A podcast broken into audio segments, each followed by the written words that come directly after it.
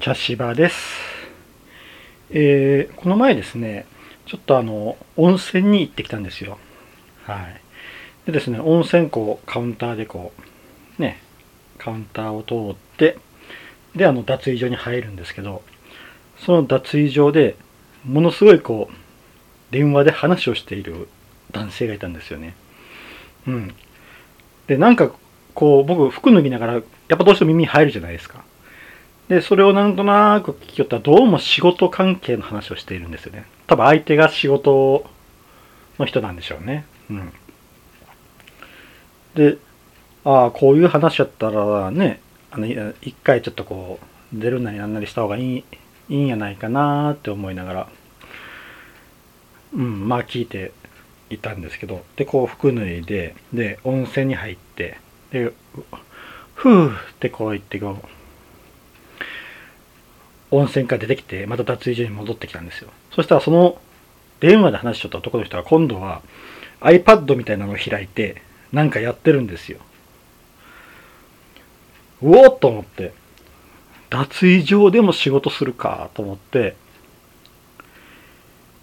で、そっからこうあの、やっぱこう気になるから、うん。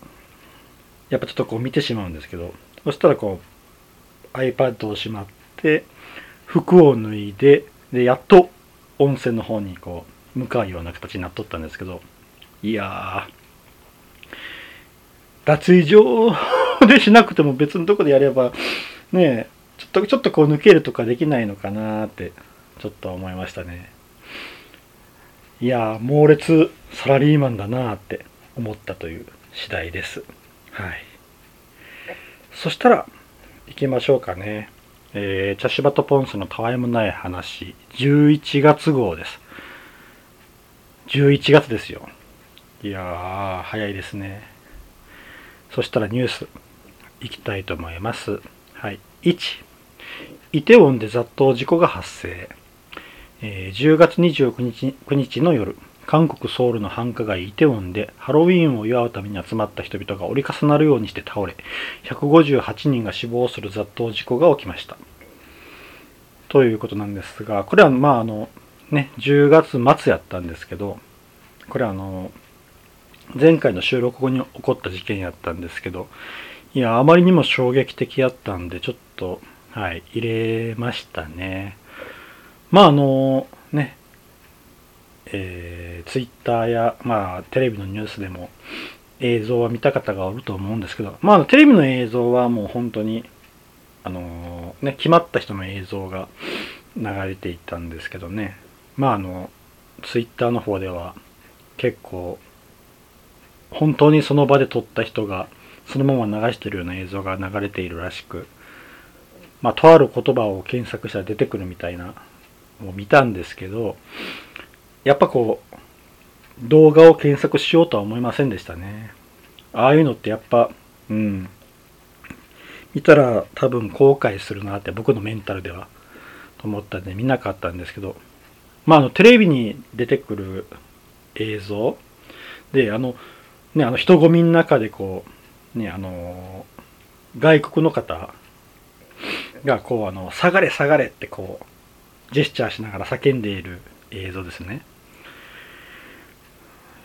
を、がよく流れていたんですけど、あの人混みが、こうなんか、まるで生き物のようにこう、ゴンゴンゴンゴン動きよるような姿って僕初めて見ましたね。人、人、あの人混み、集団があんな動き方するんやっていう。うん。あれは、確かにや、やばい。やばか、やばかったですよね。うん。で、あの、事故が起きたのが、あの、えー急な坂の、あるあの、狭い路地やったみたいで、うん、確かに、坂でこう、勾配があったら、倒れる可能性は高いよなって思いましたね。うん。まあ、あの、あの雑踏の動きを見たときに、あの、うん。やっぱこう、ね、あの、だんだんだんだんこう自分の体が制御できなくなるっていうのは怖かったやろうなと思いますね。うんまああのねなんかこううんやっぱみんながこうあっち行きたいこっち行きたいってあの狭いとこでこう力がいろんな方向にかかったらああいうことになるのかなともちょっと思いましたねであのねその映像でこう一人の外国の方がこうね店のこう標識とかあの貼ってある文字とかですね。あのライトとか。そういうとこにこうつたか捕まってこうどんどんどんどんこう壁を伝って壁を登っていくっていう映像があったんですけど一人の外国人の方が。あれあのねあの通やったらこうなんとなくそっちの方があの変な人に見えるけどあれはもう正しい行動やったんでしょうね。やったでしょうね。やったんですね。とりあえずそのあの雑踏から抜けるっていうね。うん。あの現場から抜け出た抜け出した人たちは共通してあのみんなこう壁やいろんなこうあの柱とかを掴んで倒れんようにするっていう。とりあえず倒れないようにするっていう風にしとった人らが結構助かったみたいですね。確かにあそこで倒れてしまったらもう足でね踏みつけられてしまう状態になってしまいますからね。うん。でまああのこの事故が起こった後のあのねいろいろこう心肺蘇生ねたくさんの人が心肺蘇生しとったんですけどあれもちょっと衝撃的な映像でしたね。あれ自分があの場所に行ってああいう風に動けるかなってちょっと思っちゃいましたね。うん。あれだけの人がこう心肺蘇生をしおる姿っていうのはなんか初めて見たかもしれませんね。うん。まあほんと。うん。あれは衝撃的でしたね。やっぱりもうあのうん。えー、渋谷のハロウィンでこうあれだけ警察官が出てあれだけこうたくさんの人がこう誘導しおるっていうあの大切さあの誘導の大切さっていうのはめちゃくちゃうん。感じましたね。やっぱこの事故を見て、うん、本当にあのね渋谷のハロウィンに行っている人はあの警察官の人らに本当感謝せないといけませんよあれ。うん。あれだけの陣を割いてあれだけのこうねなんか DJ ポリスって言われる人がねこう誘導してみたいなあれがどれだけ大切かっていうのは本当分かりましたね。うん。であのね何ヶ月か前にねあの花火大会の時のあのね帰りにこうあの事故で列車が電車がこう動かなくてでそこでこうあのね警備会社の社長さんがこう大声でこう誘導しよったっていう映像が半笑いでこう見られとったっていうのがあったんですけどその警備会社の社長さんのあの行動って実はすごかすごかったんやって改めて見直されているっていうのもなんか不思議な現象やなと思いましたね。やっぱりこうあのねあれだけこう映像で見せられたらそれだけね事故が起こった時の衝撃とかこう亡くなった人の多さとかああいうのが身に染みて分かったんでしょうね。うん、ちゃんとあのああいうこう人混みの時の誘導とかのねそういう誘導してくれる人らの言葉はちゃんと聞こうかなと思いましたね。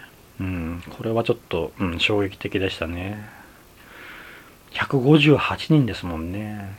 これは、うん、いろんなこう、ね、ことを考えさせられる事故でしたね。はい、次いきます。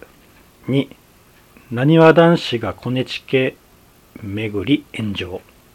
タレントのマットさんが11月3日にインストインスタグラムストーリーズで2日に行われたジャニーズグループなにわ男子のデビューツアーをアリーナに招待されて観覧したことを報告し、物議を醸しています。これあの、どういうことかって言ったら、あの、マットさんがまあ、招待されたわけですよね。この花ツアーにねで初め VIP VIP ルームにどうですかって言われたんだけどあのこのマットさんがいやアリーナで、うんま、アリーナでこう間近で見たいっていうことでアリーナの方にこう友達と行ったと、うん、そしたらそれを知ったこの一部のファンが怒ったということですね。もともとなんかチケットをなかなか取れない。ツアーの分でで、うん、マットと友人がアイナ席に行ったことでその枠が減ったいうことで起こっとる。っていういうことですね。はい。これも僕も聞いてびっくりしたんですけどね。なんかうん。まずあの関係者として招待されるっていうこと。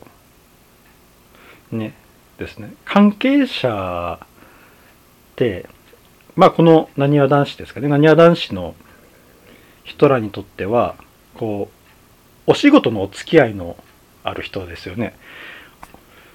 そういう人らを呼ぶことによって自分らの枠が減るって考えるっていうことでびっくりしたんですよ。はい。うん。多分このマットさんとその友人がアリーナ席に行ったことでうん2枠減るってその2枠が自分に当たるっていうこともないでしょうしうんそれの2枠に誰かうんその2枠が自分に当たるいうこともないですしその2枠が多分別の人に当たったとしても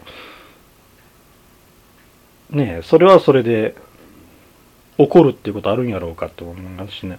で VIP に呼ばれるっていう方にはわからないんですよね。一般席を奪われたっていうことに起こっとるんか。うん。やけどまあねえあの関係者の人が優先されるっていうのは当然と思うんですけどね。仕事仲間とかこれからお付き合いがあっていろいろお世話になる人、うん、そういう人らとこうね一般のお客さんを同等に考えているのが僕は不思議やったんですよね。うん。まあねなんかうん。あのねそれチケットが取れなかったのは別にこのマットさんと友人が一般席の2枠取った件いうわけでもないですしね。この2人が入ってきたから自分は取れなかったんだということでもないですしね。うん。不思議このなんかこの考え方が不思議だなってすごく思いましたね。うん。まあお客様は神様ですの延長にあるのかな。うん。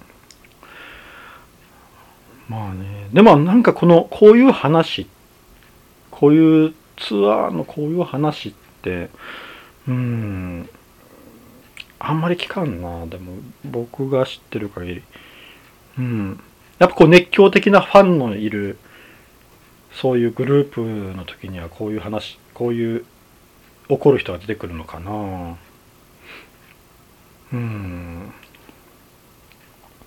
まああのどちらにしてもあの別にあのマットさんと友人があ VIP にいようが一般席にいようが多分その枠が増えたり減ったりはしないと思いますし、うん、そのコンサートチケット売っている枚数は変わらないと思いますね。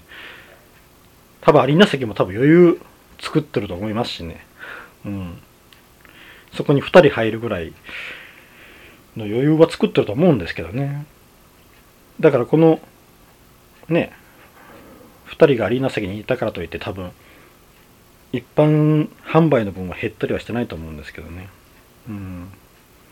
あとまあそういう関係者とね一般人の自分たちをこう同等に同列に考えない方がいいよって思いますよね。うん。ね。って僕は思いますっていうだけですね。個人的な意見です。はい。で、次行きましょうかね。3。映画版スラムダンクの声優が全交代で往年のファンから非難合々。11月4日、人気漫画スラムダンクの新作アニメ映画、ザ・ファースト・スラムダンクの声優メンバーが発表されました。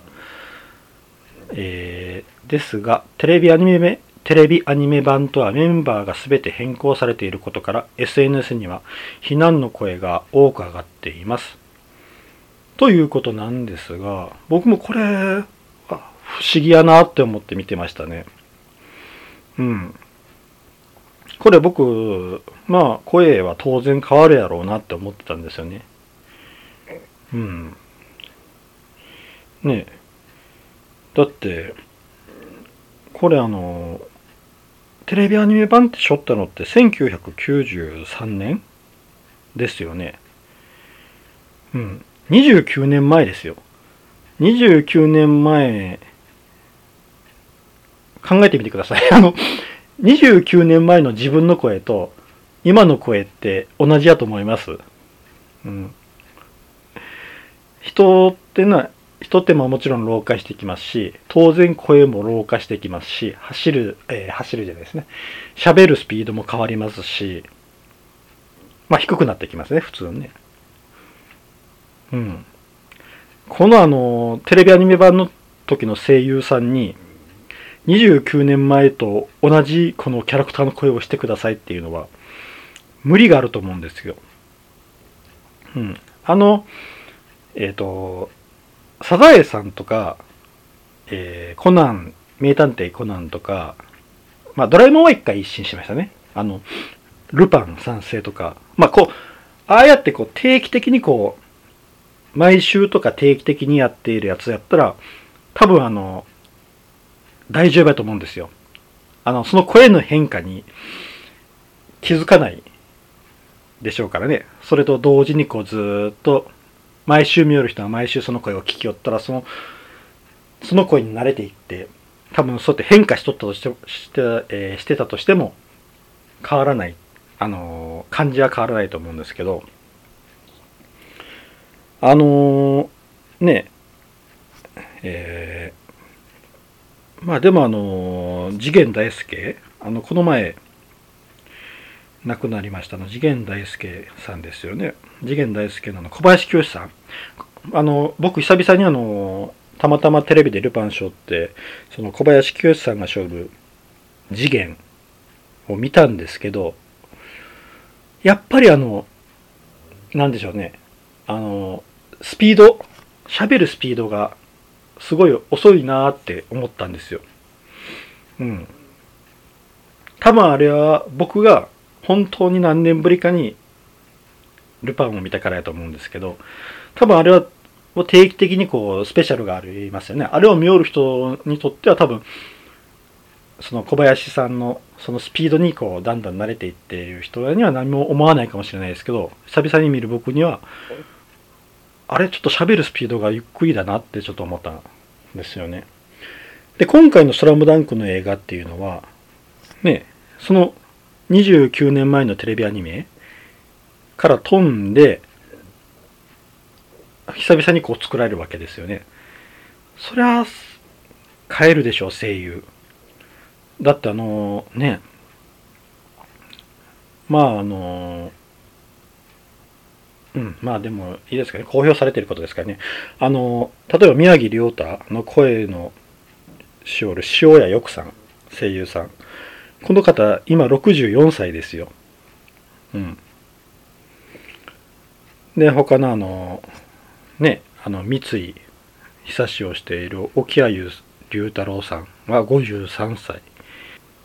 えー、ルカワ楓の声をしている緑川光さんは54歳で、えー、桜木花道の草尾武さんが有名な声優さんですよねは57歳で赤木。赤木をやっている、えー、柳田清美さんは57歳ですよ。この60歳前後の人たちが17歳えー、161718の高校生。しかもあのバスケットをしている高校生の声優できると思います。いくらプロやなんやプロやって言うたって多分そこはうん難しいんやないかなと僕は思うんですけどね。あのバスケの激しい息遣いとかああいうね高校生の声とかね。うん。だからこのあの避難している人たちって自分たちや声優さんはやっぱ年を取らないっていうちょっと錯覚に陥ってるんじゃないかなってちょっと思っちゃいましたね。はい。だからもうねあの新しく決まった人たちですね。その人たちにもね新しい声でやってもらうのが一番いいと思うんですけどね。うん。なんかこれも不思議な話でしたね。うん。であのねあの赤城を超え赤城の声をしていたねあの柳田清美さんですかねが亡くなられたっていうニュースもありましたね。うん、うん、こういうファーストスラムダンクがねあのこういう撮影がして作品が出来上がるっていう時にねこういうことになるっていうのもなんかうんちょっといろいろ考えちゃいましたね。うん。あの本当これはご冥福をお祈りしますっていう形ですかね。うん、うん、まあねあの「スラムダンクねほんとすごい人気のある作品なんでやっぱこうみんな思い入れが強いんですかね。うん。あ柳田清之さんですね。僕清美さんって言ってましたね。すいません。失礼しました。柳田清之さんですね。うん本当。ご冥福をお祈りしますっていう形ですね。うん。じゃあ次行きましょうかね。4、えー、落とし物1600万円を拾った男性たちが女村に寄付、えー、1年半前に女村のゴミ処理ゴミ処理施設で1600万円を拾った3人の男性たちが人助けに役立ててもらおうと300万円を寄付しました。うん、あ、女村、女村ですね。すいません、女村です。はい。まあ、あの、これだけ聞いたら、すごくほっこりニュースのように聞こえると思うんですけど、僕、これあの、経緯を見ていてすごく変やなと思ったんですよね。うん。これあのねどういうことかって言ったらこの3人の男性があの2021年5月16日ですねこの3人の男性はあのなんか再利用できるような部品はないかなと言ってあの女村のあの廃棄物の処分場に来てたんですよ。でそこで半開きの圧力鍋を見つけてで何やろうと思ってパッと開けたらそこに2つの茶色い紙袋が入ってたと。で中には1600万円の現金が入っていた。うん。っていうんですよね。でそこでこの3人の男性は処分場の管理者に連絡をして現金を預けたと。でこの日のうちにあの管理者が、えー、石川警察署に届けてあの現金を提出したとでその後あの3ヶ月過ぎても持ち主が現れなかったんですよねでうんその1600万円は3人のものになったと思われた。ですがあのその処分場の管理者である女村が所有権を主張したんですよね。うん、どういうことかって言ったら女村はあの処分場に部外者が入ることは違法だと。だから現金の所有権はその処分場を持っている自分たちにあるっていうことですね。でこの3人の男性の方はその村の対応に納得はいかなかったと、うん、村は処分場の立ち入りを黙認している。だから自分たちに引き取る権利がある。ということでぶつかったんですよね。でそこから提訴になってで裁判が始まった。でそれ7ヶ月続いてその結果女村に1000万円。でその3人の男性たちに600万円という形で和解をすることになったと。うん、でその後にその3人の男性が裁判でかかった費用を引いてであの300万円を寄付することを決めたと。うん。いう経緯なんですよね。なんか釈然としないことないですか？はい。これ、それを聞いたら、なんか、まあ一応この300万円あの、社会福祉協議会には寄付をしてるんですよね。だから、女村ともちょっとまた、うん、まあまあ、関わりがあるけど、ちょっと違うところに寄付をしてるんですけど、それやったら、初めからもう裁判なんかせずに1600万円そのまま渡した方が良かったんじゃないって思うんですけどね。あの、この3人の男性たちにもちょっとこう、あのね、やっぱ、こっそりそういう処分場に行ってゴミを漁っていて見つけたわけですから。うん。なんで裁判をね、したんやろうと。まあまあ、1600万円丸々取れると思ったんでしょうけど、うん。なぜ裁判をして戦ったんやろ。で、その後に、こう、和解した後に、なんで心変わりをしたんやろうっていうのもあるんですよね。うん。やっぱこうなんか手元に残った300万円を見てやっぱなんかちょっとこう思うことがあったんですかねそれともなんか周りから言われたのか何なのかよくわかんないんでわからないんですけどあなんか不思議な話やなって思いましたねこれうんまああの女村に1000万で3人に600万っていうのでなんかちょっとやっぱりなあなんか自分たちは立場が悪いんかなって思ったのですかね。うん。まあそこら辺をちょっとなんか知りたいですよね。こう寄付をするっていう心変わりをした経緯についてちょっとき聞いてみたいなと思いますよね。うん。なんかすごい不思議な話やなって思った次第です。はい。じゃあ次行きましょうかね。5。バス運転手と路中ドライバーの口論動画が物議。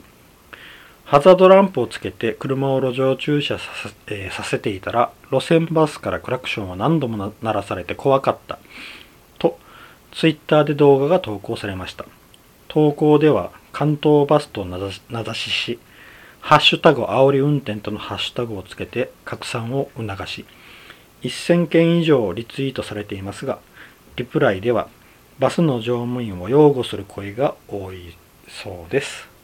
うんでまああのこの動画まあねあの結局あの言い合いをしている動画なんですけどうんまああのね経緯を見ていたらやっぱこのドライバーの方が悪いですよね。路中ドライバーの方が。なんか狭い道でこうねハザードランプをつけて止まっとったんですよね。でこうあの下がってくれとかそっちが下がれみたいな喧嘩になったらしいんですけど、うん。で、まあ、何よりあの、この動画をステアカであのツイートしとるんですよね。このドライバーさん。ということはやっぱ後ろめたいことがあるのか、それともまああの関東バスに見張りをしたくなかったのか、うん、って思ったんですけど、でも、なんかその後にこの関東バスに電話入れてるんですよこのドライバーさんうん車のドライバーから営業所に電話し連絡しとるんですよ。こういうことされましたって。うん。こういうことされましたっていうことなのかな。でもそうやないと電話しませんよね。クレーム入れたのかな。まあそこら辺はちょっとまあはっきりしないんですけどその営業所に電話してでその営業所から謝罪をしてるんですよドライバーに。ということはやっぱあのあれですよね。やっぱクレームですかね。ですよね。謝罪してるっていうことは。一番の問題はそこやと思うんですよね。うん。このあのそえー、このトラブルですよね。トラブルの経緯を見ていたらやっぱりうん。この路中ドライバーの方が良くないと思うんですよね。でそれを聞いてその相手に謝罪をしたっていうこの会社の姿勢ですよね。これもし僕がこのバス運転手やったらすごいなんか何やろう。がっかりすると思いますね。自分の会社に。うん。やっぱり従業員を守らないとね。やまあね会社としたらもうとりあえず謝っとけっていう姿勢やったのかな。めんね面倒くさいことになるよりかは謝っとけっていうことやったんかな。うん。あの僕もちょっと過去の職場の時にねやっぱ守ってくれなかったことはいっぱいあったんですけどその時はやっぱもうがっかりしたもんな。上司とかも本当信用できになりましたしね。うん。だからここでやっぱ営業所が謝罪した会社がドライバーに謝罪したっていうのはこれ結構割と大きいと思いますよ、うん、この関東バスで働きよる人らがどう思っとるかちょっと聞いてみたいですね。うん。従業員を守らない会社ってどんどんどんどんやっぱうん。錆びれていきますからね。衰退していきますからねうん。やっぱりこうね辞める人が多くなってきますから、うん、ちょっとここのあのうん。ここでのあの対処の仕方を誤ったような気がしますね。うん。じゃあちょっと次行きましょうかね。えー、6元プロ野球選手村田兆治さんが死去。元プロ野球選手、えー、村田兆治さん72歳が11日午前5時57分に死亡しました。警視庁東京消防庁によると同日午前3時13分ごろ東京都世田谷区成城にある村田さんの自宅で火災が発生していると119番通報などがありました。村,、えー、村田さんは都内の医療機関に搬送されその後死亡が確認されました。うんこれびっくりしましたね。朝起きてこうパッとテレビつけたらねあの村田兆治さんの家が火事やってこうであの男性が病院に搬送されたっていうニュースが流れよってえっと思って。だあのだからその男性一人っていうのが村田長治さんかどうかっていうのははっきりしてなかったんですよね初めね。ね村田さん宅にで火事が発生してそこからこう男性が一人運ばれたっていうだけやったんですけどねそこからこうやっぱその人が村田さんやったっていうのが判明してああそうかってうんなったっていう感じですね。うんやっぱあのね僕僕が村田さんを意識した頃ってもう全盛期ではなかったのかな。やっぱ後半の方ですかね。うん。あの投げ方がやっぱねまさかり東宝がやっぱものすごい独特やったっていうのがありましたね。あとフォークがすごいっていうフォークがすごいピッチャーっていうイメージですかね。うん。であのやっぱり僕がすごく印象に残ってるのはこの人が引退した後ずっと体を鍛え続けていたっていうのが印象があってあの OB 戦とかで出てきた時の投げる球とかが尋常じゃなかったんですよ。ほんと。めっちゃすごい速球とフォークを投げていて、ものすごいこの人は頑丈でタフなイメージがあったんですよ。うん。あのだからこういう亡くなり方したことにすごいなんか衝撃があるんですよね。あのいなんかこう村田さんがインタビュー受けていてなんでそんなにねあの今でもそんな球投げれるんですかとかって言ったらなんかあのビール瓶で鍛えているとかってこうビール瓶ですかねあれ中身なんか入っとったんかな？砂かなんか入っとるんかわかんないですけどそのビール瓶を指2本でこう挟んでそれでこうなんかブルンブルンブルンブルン しているのをなんか覚えとるんですよこうやって指を鍛えているとかって言って、うん、なんかそのイメージがあるんですよね。うん、だからやっぱこういうかの火災ねとかで亡くなるっていうのはすごい悲しいですよね。うん、であのやっぱ気になったのがあの一人暮らしをされていたってここで。うん、あれ家族どうしたんやろうっていうのがやっぱちょっと引っかかりましたよね。うんやっぱあのね、えー、9月でしたかね9月になんかねちょっとあの空港でトラブルを起こして、うんまあ、逮捕されたっていう事件がありましたからねあれからこなんかいろいろあったのかなっていうのはちょっとなんか感じましたね。うん。まあちょっとこれは悲しいうん事故でしたね、うん、ご冥福をお祈りします。っていう形ですかね。はい。じゃあ次いきますね。7任天堂がカスハラ対策を明記。ゲームメーカーの任天堂が顧客から従業員への理不尽な要求を指す、え、カスタマーハラスメントがあった場合は修理サービスを行わないと規約に明記しましたうんこれはすごいと思いましたね。うん。これは、うん、かなり思い切ったあれですよね。あの、さっきの関東バスですね。あれにもちょっとつながると思うんですけど、やっぱこういう会社がね、会社の方針として、もうそういうクレームには、うん、ちゃんと対処しますよっていう屈しませんよって会社がこうパンとそのスタイルを表に出したっていうのはこれはすごい任天堂の社員とかはすごい嬉しいやろうなと思いますよね。うん。ねちゃんとあの明記しましたからね規約に。これが大きいですよね。うん。だからあのこれ本当にあの会社員助かるんですよね。あのそういうこうカラスカスタマーハラスメントを受けた時に言えるんですよちゃんと。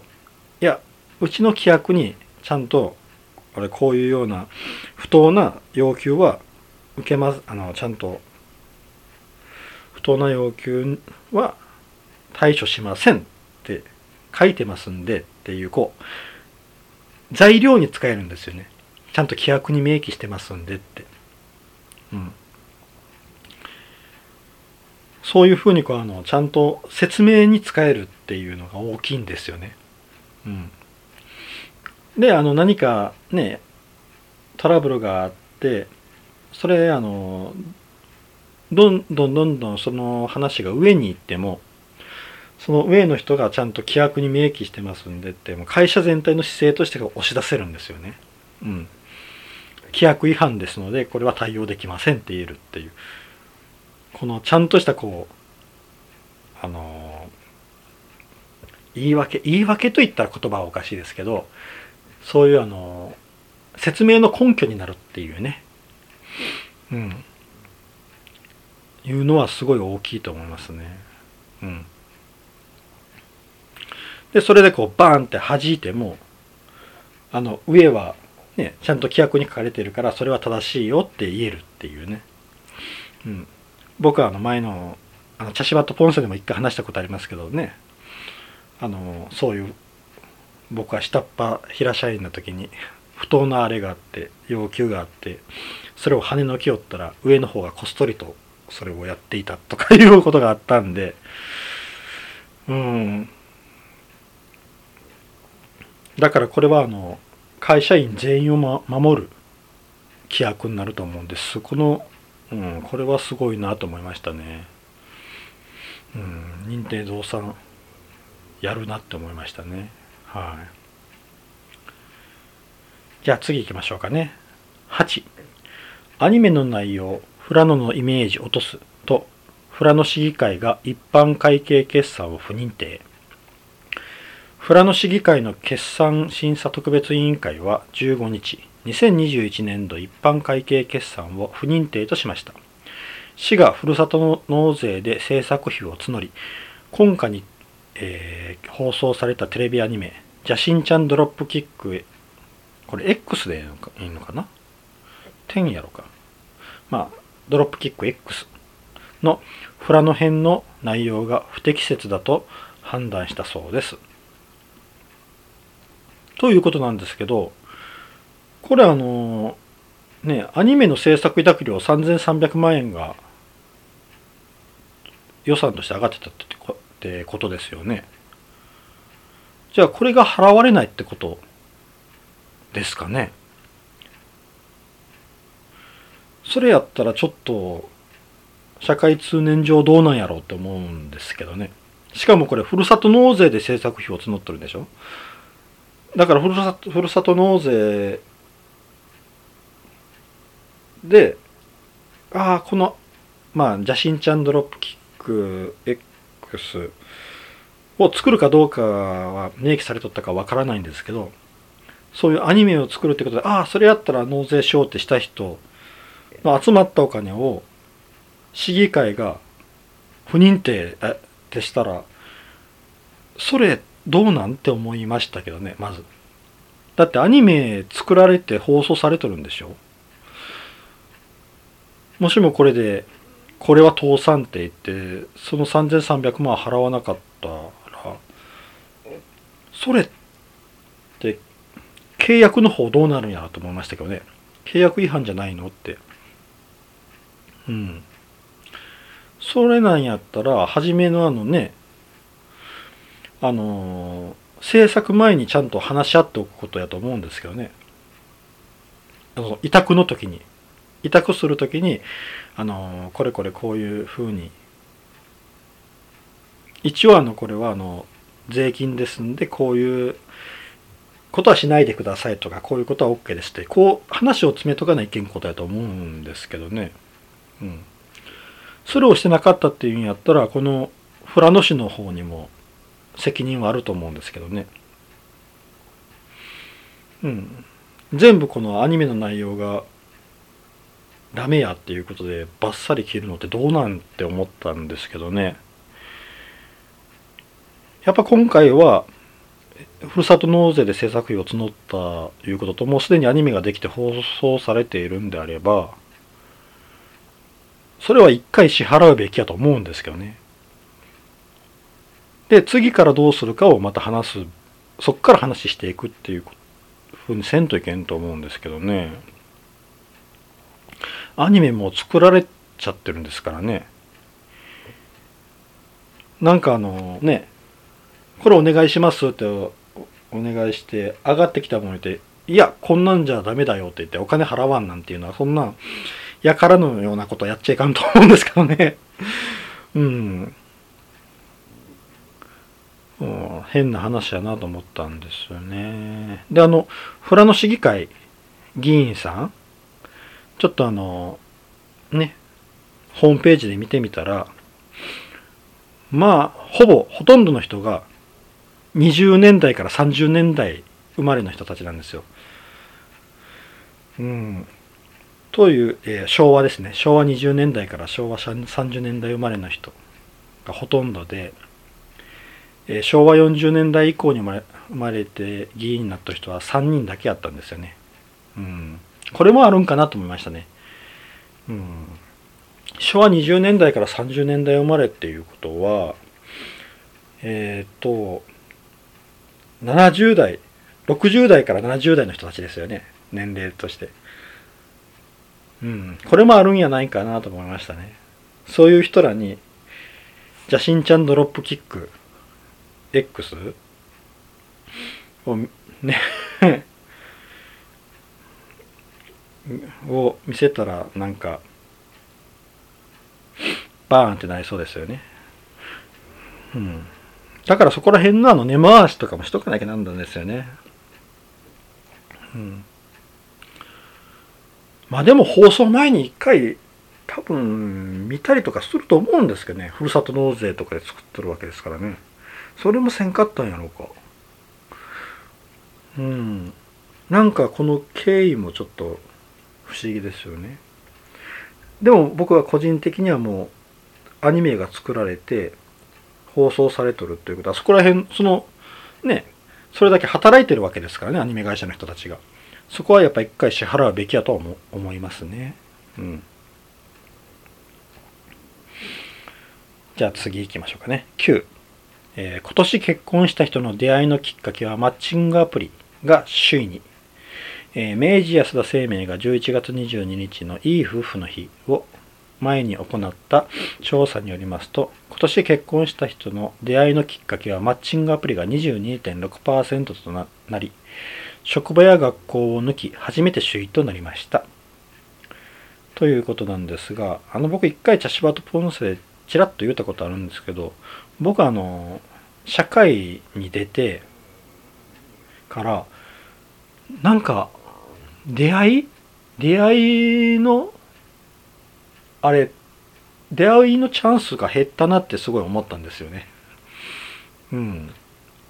あの学校の学生の時って普通に周りに女性がいたんですけど社会に出てからなんやろうな僕は異性愛者なんであの女性とこう出会う機会でもなんかすごい減ったと思ったんですよ。なんかその感そういう感覚があったんですよね。うん。で、それをポンセさんに言ったら、ポンセさんは別に変わらんかったっていう言うとなんですけど、まあ、ね、ポンセさんはモテるんで、はい。愛なんですけど、うん。だからなんかこのマッチングアプリになったっていうのも、うん、ああ、なんとなくこう負に落ちたんですよね。うん。まあね、あの、マッチングアプリとかこう、ああいうネットでの出会いっていうのは、あの、僕らの世代にとってはすごいこう、昔、ね、あの、あまりいい使われ方をしていなかったんで、あの、不倫相手を探したり、なんかこう、そういう、そういうこうね、ワンナイトの相手を探したりみたいなような、あれが多かったんで、うん。すごいこうあのイメージが悪いっていうのがあるんですけどもう本当にちゃんとね結婚目的のマッチングアプリとか本当に恋人見つけたい人のマッチングアプリっていうのが出てきてそれで出会って結婚するっていうのはもう全然もう普通だろうなって思いますよね。あの単純にあの出会い方が変わっただけですよね。うん。僕らが若い頃のそういうこうね、えー、の友達の紹介とか職場関係とか、まあ、学校からずっと付き合ってとか、うん、そういうのからまあこう時代を得て出会い方が変わったっていうだけの話ですからね。うん、そっからこう普通にきちんと付き合ってきちんと結婚まで行ってっていうこともあるやろうしきちんと恋人になっていうのもあるやろうしうん、だからそこら辺は、うん、驚かないですかね。うん、あの僕はもうずっとこう社会に出て結構経ちますけど個人的には多分一番長く付き合えたっていうのはあのえー、おばちゃんの紹介が一番あれでしたね。うん。あの、おせっかいおばちゃん。の紹介が一番こう長続きしましたね。これなんでかって言うたらあのやっぱこう合いそうな人を合わせてくれるんですよ。そういうおせっかいおばちゃんって はい、うん、だからこうあのそれぞれこうのあの若い人のそれぞれを知っていてあこの2人やったら合いそうやなって。なんかこの2人やったらなんか長続きそうやなとかっていうなんかそれが働くんでしょうね。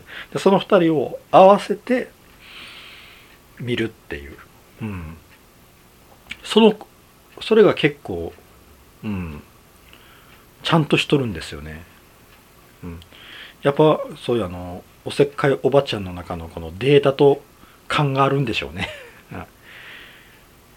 だからあのマッチングアプリに抵抗がある人はあのおせっかいおばちゃんにお願いするのが一番ええ気がしますね うん、そういう人が引き合わせてくれる人って割と、うん、すごくあの自分と合う人を引き合わせてくれたりしますからね。うん、まあでも、うん、マッチングアプリにが首位になるっていうのもまあ、うん、時代の流れですね。はい。僕も若い時にマッチングアプリあったらや、やどうやったろうな。やっぱ手出してたやろうな。うん。あくまで出会い方の一つっていう僕の中での考え方なんで。うん。はいじゃあ次行きましょうかね。10、録音された職員室の会話が学習端末から生徒に漏れる。えー、山口県内の公立中学校で生徒に1台ずつ配布されている学習用タブレット端末に職員室での教諭らの会話が録音され一部の生徒の個人情報が含まれた音声データが複数の生徒に漏れたことが分かりました。うんこれもなんかちょっと経緯が変なんですよね。うん。なんでしょうね。なんか、なんか、うん。変やなと思ったんですよね。これも話聞いてみると。うん。あの、どういうことかって言ったら、あの、10月末の放課後に、あの、複数の生徒が教室に忘れた端末をえー、教諭が職員室の机で一晩保管をしたんですよね。うん、忘れ物があったんですよねタブレットの。それを職員室に持ってきてそれを机の上に置いていたと。そのうちの1台が録音機能が作動していて夕方以降、うん、から4時間にわたってずっと動いていたと。でその間に教諭同士が職員室で話をしていたあの複数の生徒の生活指導の情報や、えっと、生徒に対する教諭の個人的な感情などを含む会話が録音されていたと。で、翌日、その端末を返却された生徒が、その録音データに気づき、うーん、ここもなんかちょっと引っかかるんですけどね。気づいて、で、その、それを複数の生徒にデータを送信送信したんですね。でそのうちの受け取った一人がその会話内容にショックを受けて投稿できなくなったと。で、さらに会話が録音されていた教諭一人も出勤できなくなった。うん。で、学校はその同学年の生徒に事情を説明。音声データを持っている生徒宅を訪ねて謝罪。了解を得てデータを消去する作業を進めていると。うん。で、校長はタブレット端末は本来鍵のかかる保管庫に保管することになっており、職員室に置くべきではなかったと話しているということなんですけれど、めちゃくちゃ引っかかるところが多いですよね。うん。何らかの理由でタブレットの録音機能が作動していた。こんなことありますかね？ねえ。普通にあの、ね、スマホとかやったらこうポケットとかに入れて誤作動とかってあるっていうのはわかるんですけど、こういうあの大きめのタブレットが何らかの理由で録音機能が作動するってありえるんやろうか。っていうところがまず引っかかりますよね。うん。で、それに気づいた生徒はまず拡散するなよって話ですよね。やっぱそこを引っかかりますよね。なぜ拡散すると。しかもその内容に出ている生徒に送るなよって。その目的は何だって思いますよね。うん。でこの拡散した中学生のタブレットが作動していたってことですことですよね。録音機能が。その拡散した中学生のタブレット職員室じゃないや、えー、教室に置き忘れていたタブレットが何らかの理由で録音機能が作動してそれが職員室の会話内容を録音していた、うん、何か引っかかりますよね。うん。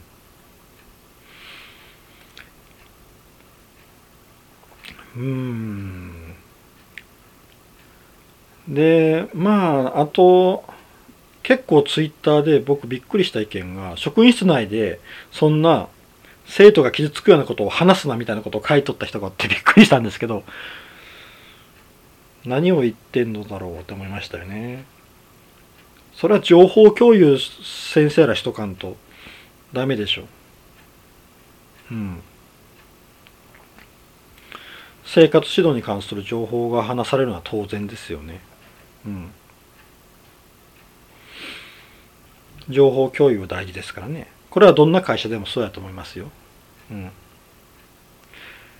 ていう話やし、あと生徒に対する巨人教師の個人的な感情ってやつですよね。これはやっぱ普通に好き嫌いはあるだろうなと思いますよね。生徒と共有やとしてもそれは人対人ですからね。うん。それ個人的な感情はいろいろあると思いますよ。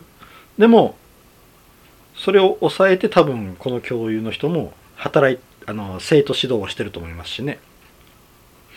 うん。そこの感情は感情で心の中に留めておいて、ちゃんと平等に接していると思いますよ。うん。うん。ねえ。だからこれはあの教師が叩かれる理由がわからないですよね。うん。うーん。まあね。では、まああの、裏返してみたらね、教師が、こう、職員室で生徒のあいつがね、ちょっと部下あまりとかって言いよるっていう話やったら、その逆もありますよね。生徒が先生のおらんところで俺俺あの先生嫌いなんよなって。言いよるはずですしね。それはもう人間ですから。大人子供関係なくそれはありますよ。っていう話ですよね。うん。やっぱりでもあのタブレットの録音アプリが動いていたっていうのはね引っかかりますね。あとやっぱ一番指導せないけんのはこの拡散したやつですよね。うん。拡散するなって。うん。いう話ですよね。